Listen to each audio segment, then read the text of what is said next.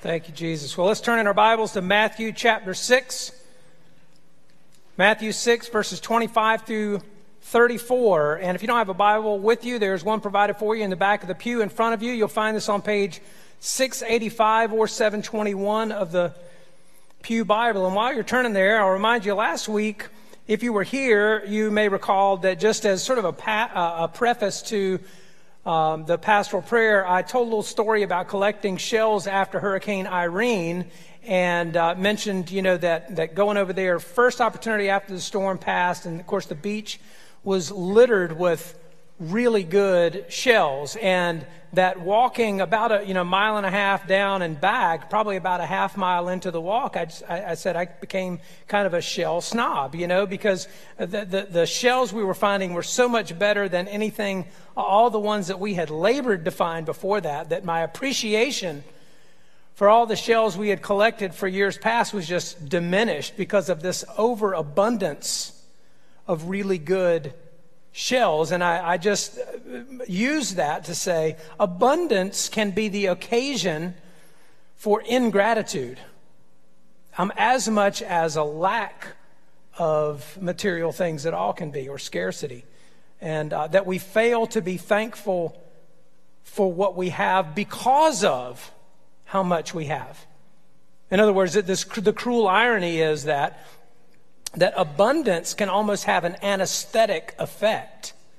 When, when you, you consume, as it were, so much of something good that you almost begin to get desensitized to its goodness, right? You lose your taste for it, so to speak. In fact, some of you are feeling that way about turkey right now.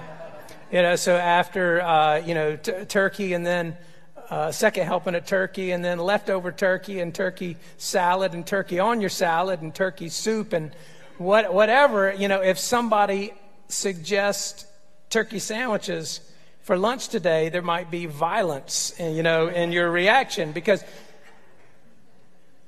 it just almost anesthetizes us abundance. So, so, so that was a on one end of the spectrum. We can be surprised by what will steal our gratitude, rob us of our gratitude. Well, uh, kind of on another end of the continuum almost, um, or in, at least in another category, another thief that can rob us of our gratitude is worry or anxiety. Things are okay today, but you're afraid they won't be tomorrow. And so you're afraid you're not going to be able to pay your bills this month. You're not going to meet that work deadline. Your health is fine now, but you're worried things will take a turn for the worse. You'll have a relapse or something, or that the medical treatment that's been working is going to quit working. You're worried about the future of our country. Your business maybe employs a lot of people whose family depend on their income there. And so that becomes your pressure, your weight to bear, you lie awake at night wondering what if your clients don't pay and you're not able to make your payroll for all those families who depend on you. You're afraid something bad is going to happen to your children. And we could go on and on, right? There are hundreds, hundreds of examples um, of things that are uh, occasions for worry or anxiety for us. And there's lots of evidence that anxiety is on the rise in our culture, um, uh, including a survey earlier this year conducted by the American Psychiatric Association that found um, that overall millennials are the most anxious generation. But baby boomers um, have reported the greatest increase in anxiety over the last year. And overall, all generations are more anxious than they were before, according to this the responses to this survey. And for all, for all of those reasons, that just illustrates that Thanksgiving is also a season for angst giving.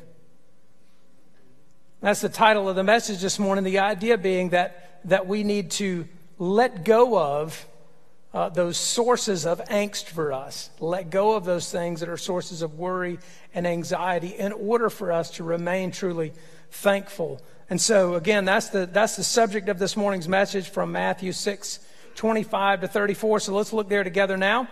And I'm going to ask you if you're able to stand in honor of the reading of God's Word. Beginning in verse 25 of Matthew 6, I'm reading out the English Standard Version. Hear the word of the Lord.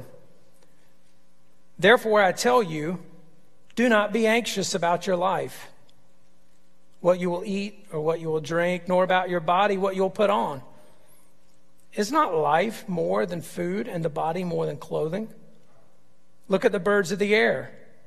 They neither sow nor reap nor gather into barns, and yet your heavenly Father feeds them. Are you not of more value than they?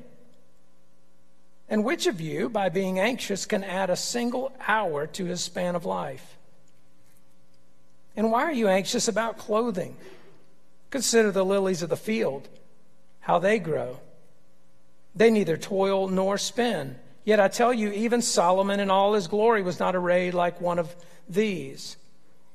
But if God so clothes the grass of the field, which today is alive and tomorrow is thrown into the oven, Will he not much more clothe you, O you of little faith? Therefore, do not be anxious, saying, What shall we eat, or what shall we drink, or what shall we wear? For the Gentiles seek after all these things, and your heavenly Father knows that you need them all. But seek first the kingdom of God and his righteousness, and all these things will be added to you.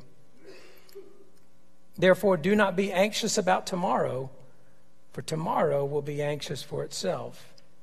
Sufficient for the day is its own trouble. Let's pray together.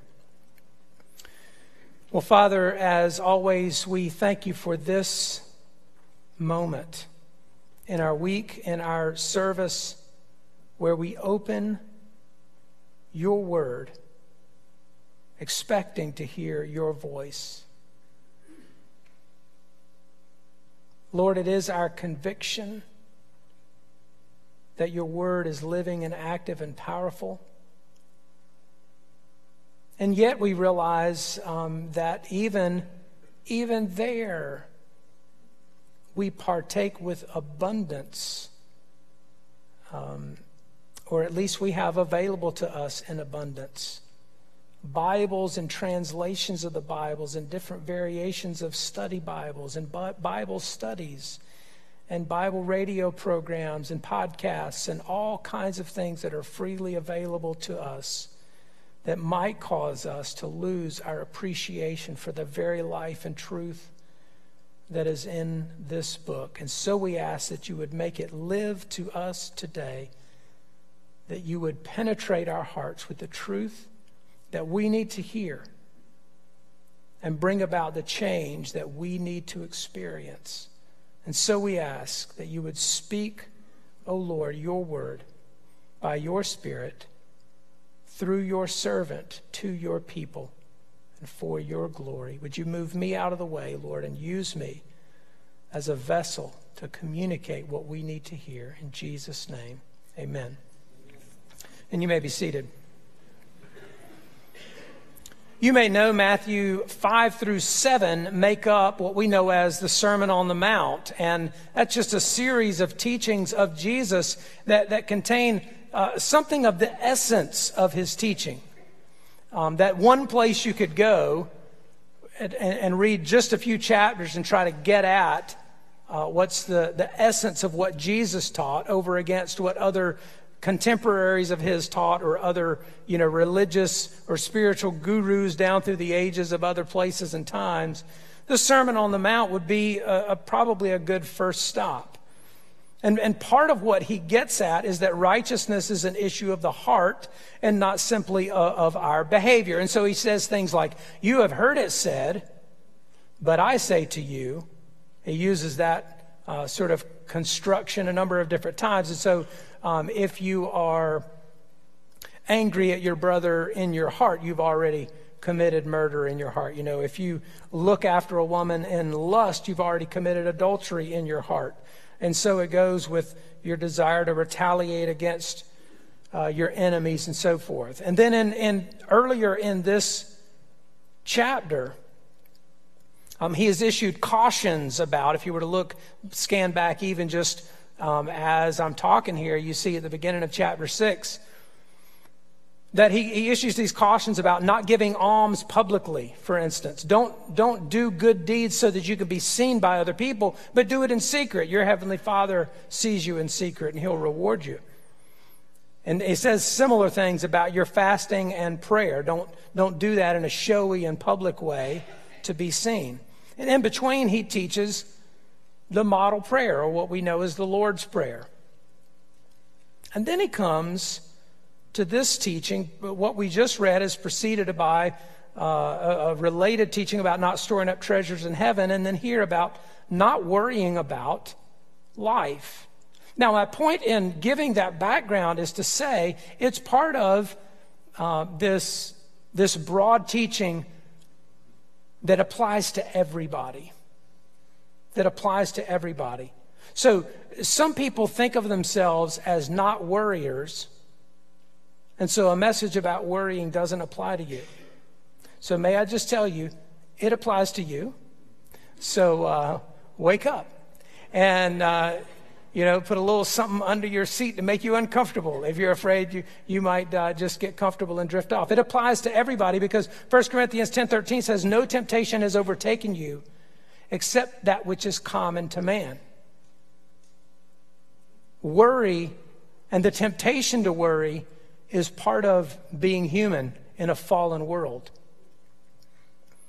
So that's one of the implications of uh, this setting in uh, the Sermon on the Mount. The other is that different people struggle to different degrees with different issues. Right? So, just again, the other things that he's mentioned even before this anger is more of an issue for some people than it is for others. Lust is more of an issue for some than it is for others, and so on. And worry is more of an issue for some than it is for others, even though it is an issue for everybody. Different degrees. And, and I should, I, I want to make this disclaimer here. Um, I don't know if a disclaimer is really the right word um, to use, but, but to acknowledge that there are people who struggle with anxiety or anxiety disorders that sort of enter a different category. Okay, so so for instance, what's uh, even clinically or whatever he, uh, you know falls under the heading of anxiety disorders would include uh, post-traumatic stress disorder, um, OCD, uh, obsessive compulsive disorder. You know, certain kinds of really particular phobias or social disorders and so forth. And so they're, they're overlapping with just ordinary worry, but, but, but sort of go into a different direction. In other words, to, to just think of them as anxiety in the same way um, is a little bit misleading. Now, that's I don't know if you're following that at all, but but one of the reasons I, I, hope that you will. But before I'm finished, it's important to make that distinction for two reasons. For people who do struggle in major ways with anxiety issues, you need to know that somebody understands that. Okay, that it's just not you're just not a major worry wart, in other words. That some people, for physiological reasons, because of major trauma in their past, have issues and struggles with anxiety of a different sort and to a different degree. It's also important for the rest of us to understand that. Because part of what we want to walk away with here is not only what does this have to say to me, but what does this have to say to us? How do we walk with one another through these kinds of challenges, and how do we help each other find our way out of these kinds of struggles? And in order to do that, we need to understand what we're, what we're up against. And so, Jesus offers us help here by pointing out that our worry is really a treasure issue and a trust issue. We see both of those kind of back and forth in this text. It's a treasure issue and a trust issue. It's a treasure issue in the sense that, well, he begins verse 25 with the word therefore. Therefore, I tell you, do not be anxious about your life. Of course, it refers back to what he has just said in 19 through 24. He says there, do not lay up for yourself treasures on earth, lay up for yourself treasures in heaven. Treasures on earth are going to rust and corrode, and moths are going to eat them and that kind of thing. They're going to decay. Store up for yourself treasures in heaven. Because where your treasure is, he says in verse 21, there will your heart be also. And in verse 24, no man can serve two masters. You can't serve God and money or and wealth, he says. Therefore, do not be anxious about your life. The implication there is because you ought not to store up treasures on earth, because where your treasure is, your heart will be also, because you cannot serve two masters, therefore do not be anxious about even your basic needs being met.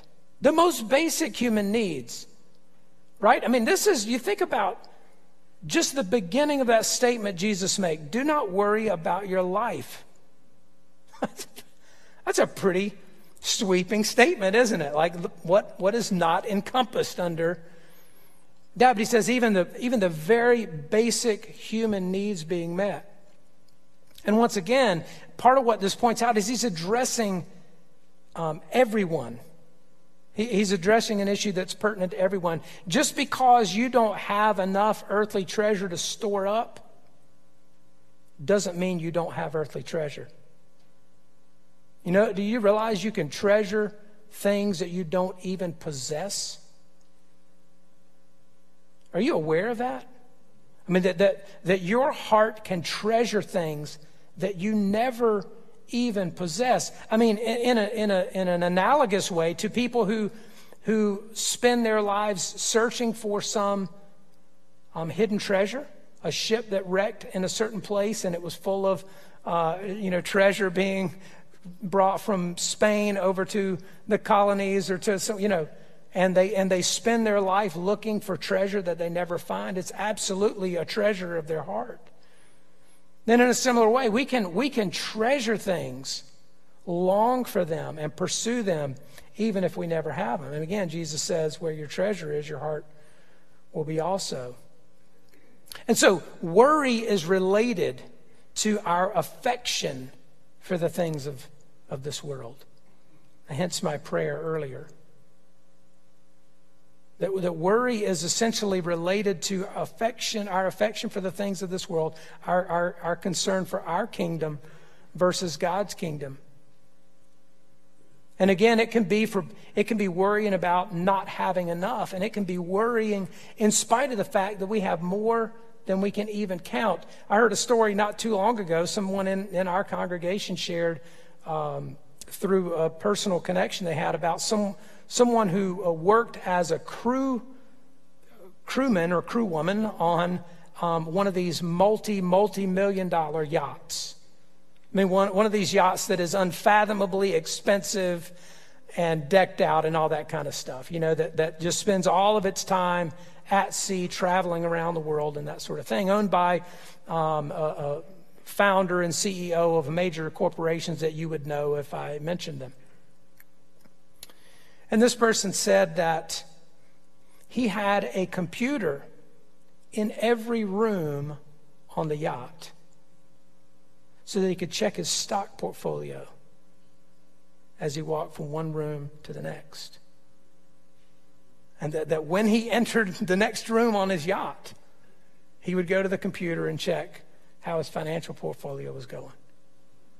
And then he goes to the next room and he checks his his stocks. Uh, worrying. I mean, just, just absolutely enslaved by uh, anxiety, even though you, could, you, you have more than you can even count. You see, it's, it's wide ranging, but the issue is what we treasure. Paul Tripp says the difficulties of life in this fallen world are the occasion of our worry but not the cause. Okay, the difficulties of life in this fallen world are the occasion of our worries, but not the cause. if any of us were to be asked the question, what makes you worry, we would name something, right? And it might be uh, financially things are tenuous, or we worry about our children um, all the time, or, you know, whatever. Some of the things I mentioned at the outset. Those are occasions for our worry. They're not the cause because ultimately the cause of our worry is that we have assigned value to the wrong things or we've assigned too much value to the right things. We assign value to the wrong things or we assign too much value to the right things. And what's interesting is this word that's translated be anxious or do, you know do not be anxious um, the, but the verb form and the noun of that Greek word has a range of meanings, um, like we have in English, where you can care for something, right, in a positive and responsible way. But there's then a point at which the cares of this world become a negative thing, right? Become anxiety or worry. And this word has that, that same range of meanings. You can you can care for your children and care about your children. But then you can worry about your children uh, when that has gone to an unhealthy degree. You see, because it comes from children are a good thing, they're a gift from the Lord. The fruit of the womb is his reward, right? Blessed is the man whose quiver is full of them.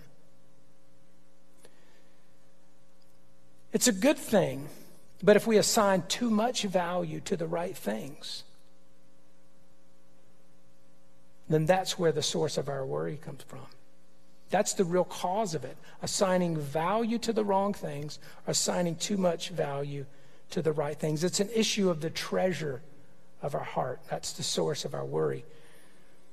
He also says it's a trust issue, and there are, you know, he almost it's really not even almost. I mean, basically, the point Jesus is making it uh, is making here is to say if we really understand who God is and who we are in relation to Him, it's silly to worry. Now, he's not belittling by saying this, but this is really the implication. I mean, he's pointing out kind of the absurdity of it. Um, don't, don't be upset by that. I'll, I'll come around to that in a minute to sort of soothe the wound of that. But I mean, that's kind of, you know, he's saying, why, why are you? God can be trusted. God can be trusted. And why are you worrying? And he gives four illustrations here, you know, that God feeds the birds of the air. They don't ever worry about what they're going to eat, and yet they always have plenty to eat. In verse 26. Verse 27, he says, Why do you worry? You can't, which of you by worrying can add one hour to his span of life? or add anything for that matter, uh, anxiety doesn't produce, it only consumes.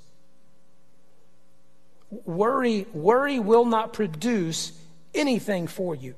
It will only consume. It'll consume your energy.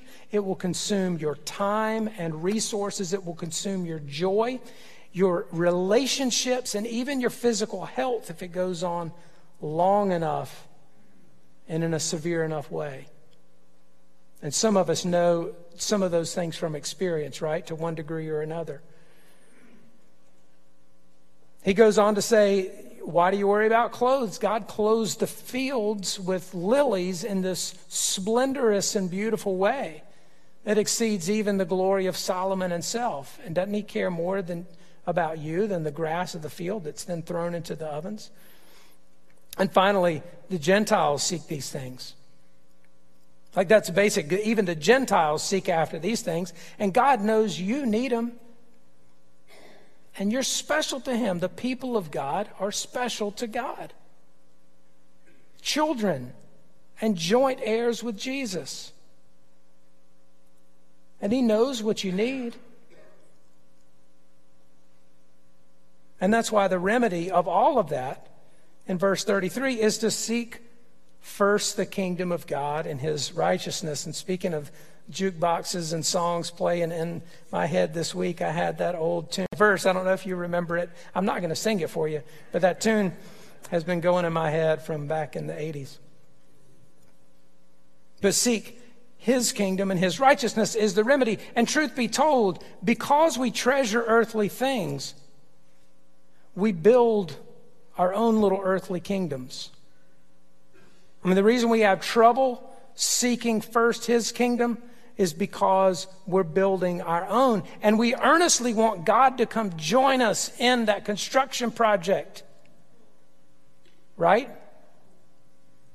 We want him to come help us build our kingdom. We want him to come defend and support our kingdom. But you know, God, we talk about God fighting our battles. But we want to be sure we're fighting in the right kingdom because God has not offered himself up as an almighty mercenary that we hire to come fight our enemies in our kingdom for our own purposes and our own glory. He hasn't offered himself to do that. And yet, that's uh, essentially part of the reason why we lack confidence we're not really conscious of that, but the, re- the reason we would lack confidence in whether God is going to meet our need is because we know we're the one who's defined what the need is. we defined it on our terms uh, rather than His because we're looking at it through the sphere of our own kingdom. Again, uh, quoting Paul Tripp, who says, kind of in this vein, if you don't have what you think you need right now, it's because you don't need it right now.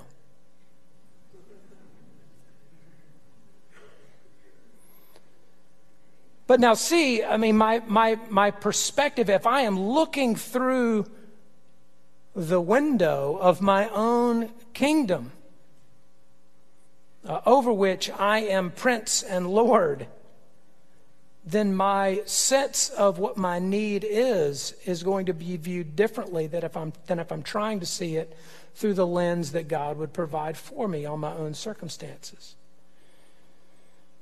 But if we are, if, if we know we are making His kingdom first and His righteousness, that He is our dwelling place and we are His beloved, then we can trust Him entirely. And so, what do we do with all this? I mean, as I said, it's a message for each of us and also a message for all of us. And so, how do we respond?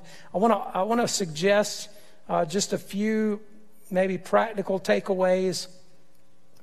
Or, or I hope they're practical, uh, semi-practical anyway. But but for each of us first, and then for the all of us. What what what is the message for me individually? And then what is the message for us collectively as far as takeaways? So, number one, for each of us, number one, recognize that the Lord does not want us to be anxious. That's both a desire and a command. Okay, because his commandments are not burdensome. Um, he says in the book of Deuteronomy that uh, what he commands of the people of God, he does, he, he commands so that it may go well with you. He desires our good, and so He commands us to do what will be good for us. It's both a desire and a command. But recognize it really is just that simple. Now, that doesn't make it easy. Do you understand the difference between simple and easy? That wasn't always made clear in, uh, in your schooling. I don't, I don't suppose we use them interchangeably. But it's simple, in, it's simple enough that Jesus said, Do not be anxious about your life. That is an imperative, and it, it means just what it says. And so recognize that, but regard that as a signal to call you out of the valley and not as a, as a condemnation. Okay, Be, because in other words, if you are if you are lost in a dark valley and you see up on top of a, a, a distant hilltop a beacon of light, that will guide you out of the valley. And it may be a slow and arduous journey. You may have to backtrack at times because you find out you, you've gotten to a place that's impassable and you've got to you got to retrace your steps and find another route. But if that light continues to shine, you will find your way out of the valley. And so this this word from Jesus, do not be anxious, calls us to something higher and better for us as a signal to us, not as a condemnation. Number two, examine yourself, okay? So, so identify, you, you know, we really need to uh, sometimes find quiet space and time to just meditate on the word and and here to examine ourselves and identify the situations and circumstances that are occasions for your anxiety. So that's the first part of this. Now, many of us know what they are without having, we don't need any more time, right? I don't need to examine uh, because they're always in front of me. I know what they are because I'm a worrier and I'm sort of overcome by this. I mean, that's true of some people, but others may need to really examine themselves and identify what are the occasions for your worry. And then when you find it, okay, flip it over and see if you can identify the treasure. Uh, what, what is it that you treasure there? Because, because for instance, uh, you know, there are many things that uh, we might have. We might have a um, a business that we don't want to fail, not because we treasure the business so much, but because we treasure what people think of us because of the business we own or the possessions we own. We, we, we're, we want our children to achieve a certain amount, not because we treasure them and their achievement and their future so much, um, but also because we treasure what other people think of us based on the achievement of our children.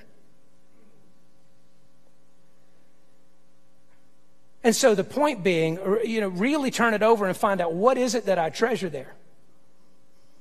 If, if, this, if this were lost, if this were taken away from me, what is it that's uh, ripped from my heart? Examine yourself and identify the situations and then the treasure that that reveals. And number three, consider what's true about God concerning your anxieties and, and place your hope in Him. This sounds cliche. I mean, this sounds like something a pastor or a Sunday school teacher would say. You know, just hope in God or trust in God. But that's what Jesus said seek first the kingdom of God, hope in Him.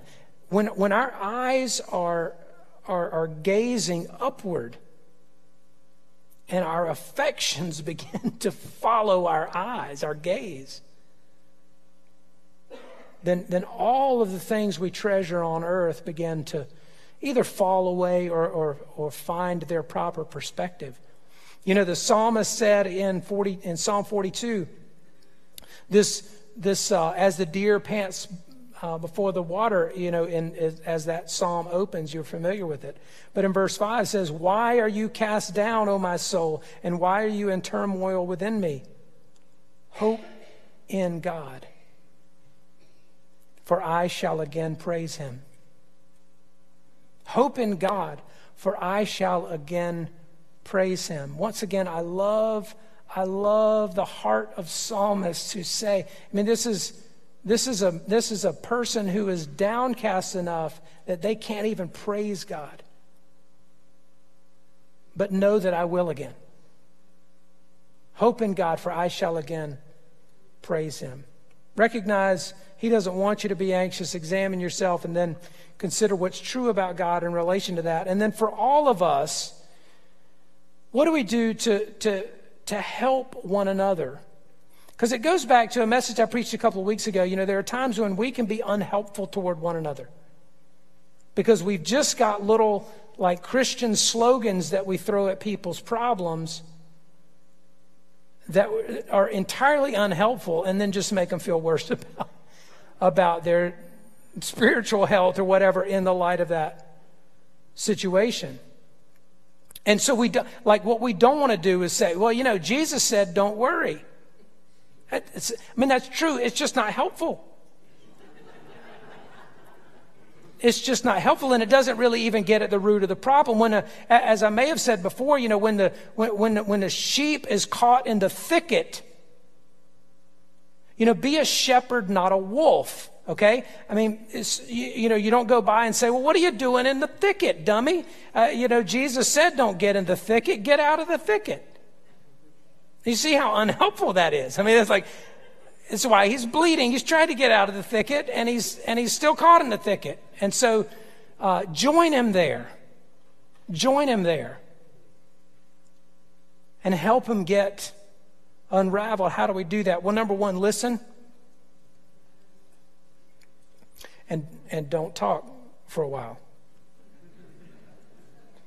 Because really, you might come to understand something about anxiety and worry in general, certainly about the person's situation. But listen, number two, empathize. So feel what they feel. It's why it's important for, for each of us to know that this is a message for us. It's why I labor here and linger on that. Because, because if you have been honest with yourself about that, if you have found yourself in your own struggle and, and begun your own journey out of there, then you can relate to somebody, even if they experience worry and anxiety to a greater degree. You can come to them as one who understands. As Ephesians 4, verses 1 through 3 says about our walking worthy of our calling with Jesus, we do so with humility with gentleness, with patience, bearing with one another in love. Don't expect to throw a Bible verse and a prayer at it and voila, no more worry. Expect it to be a long journey out of a dark valley and probably not in a straight line. But join your brother and sister in the valley and walk out with them. And then finally, encourage. Uh, Proverbs 12 25 says, Anxiety in a man's heart weighs him down, but a good word makes him glad. Anxiety in a man's heart weighs him down, but a good word makes him glad. Offer him a good word. Again, start with no words, just listen. and then offer a good, encouraging word that will make your brother glad. And maybe, maybe this morning there is something you, you know about because, uh, again, you deal with it often. And it, and it is consuming from you your energy and your time and your joy. I mean, you live with this in a real prominent and prevalent way. And that might be less true for others, but there's something that, that comes to mind. But either way, maybe there is some treasure that you need to lay down at the feet of Jesus this morning. Or perhaps uh, you need to recover some trust that God will meet your every need, that you're a child, that you are a citizen of His kingdom, that He cares for you more than He cares for any, any other thing in creation people are special to him in that way. His people, extra special. Lay down your treasure, pick up your trust, and bring all of that before the Lord. Let's pray together. Well, Lord, we do um, thank you as always for what your word has to say to us. God, we just acknowledge, even right here in these moments, um, that there are things that have a grip on our heart more than they ought to, even good things, even good things that we've assigned too much value to, that we have laid hold of. The things that you've given us, even our family, even our very children, Lord, that we have, have fastened our grip on them as if they are ours and all of it is really yours.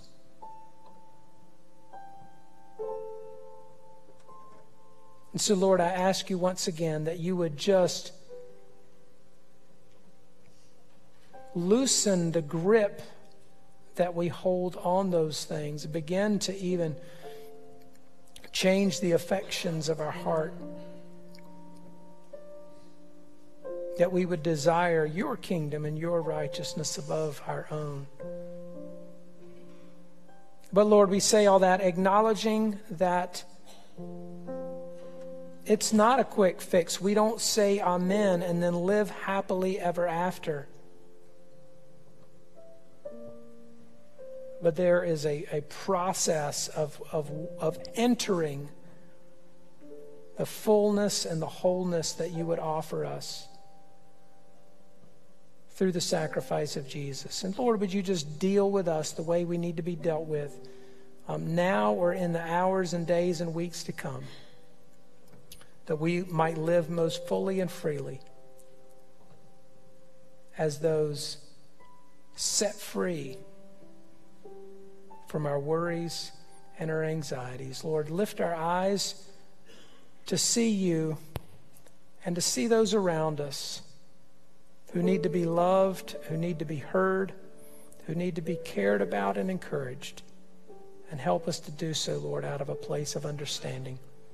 Be glorified in us as we do so. And we ask it all in the name of Jesus. Amen.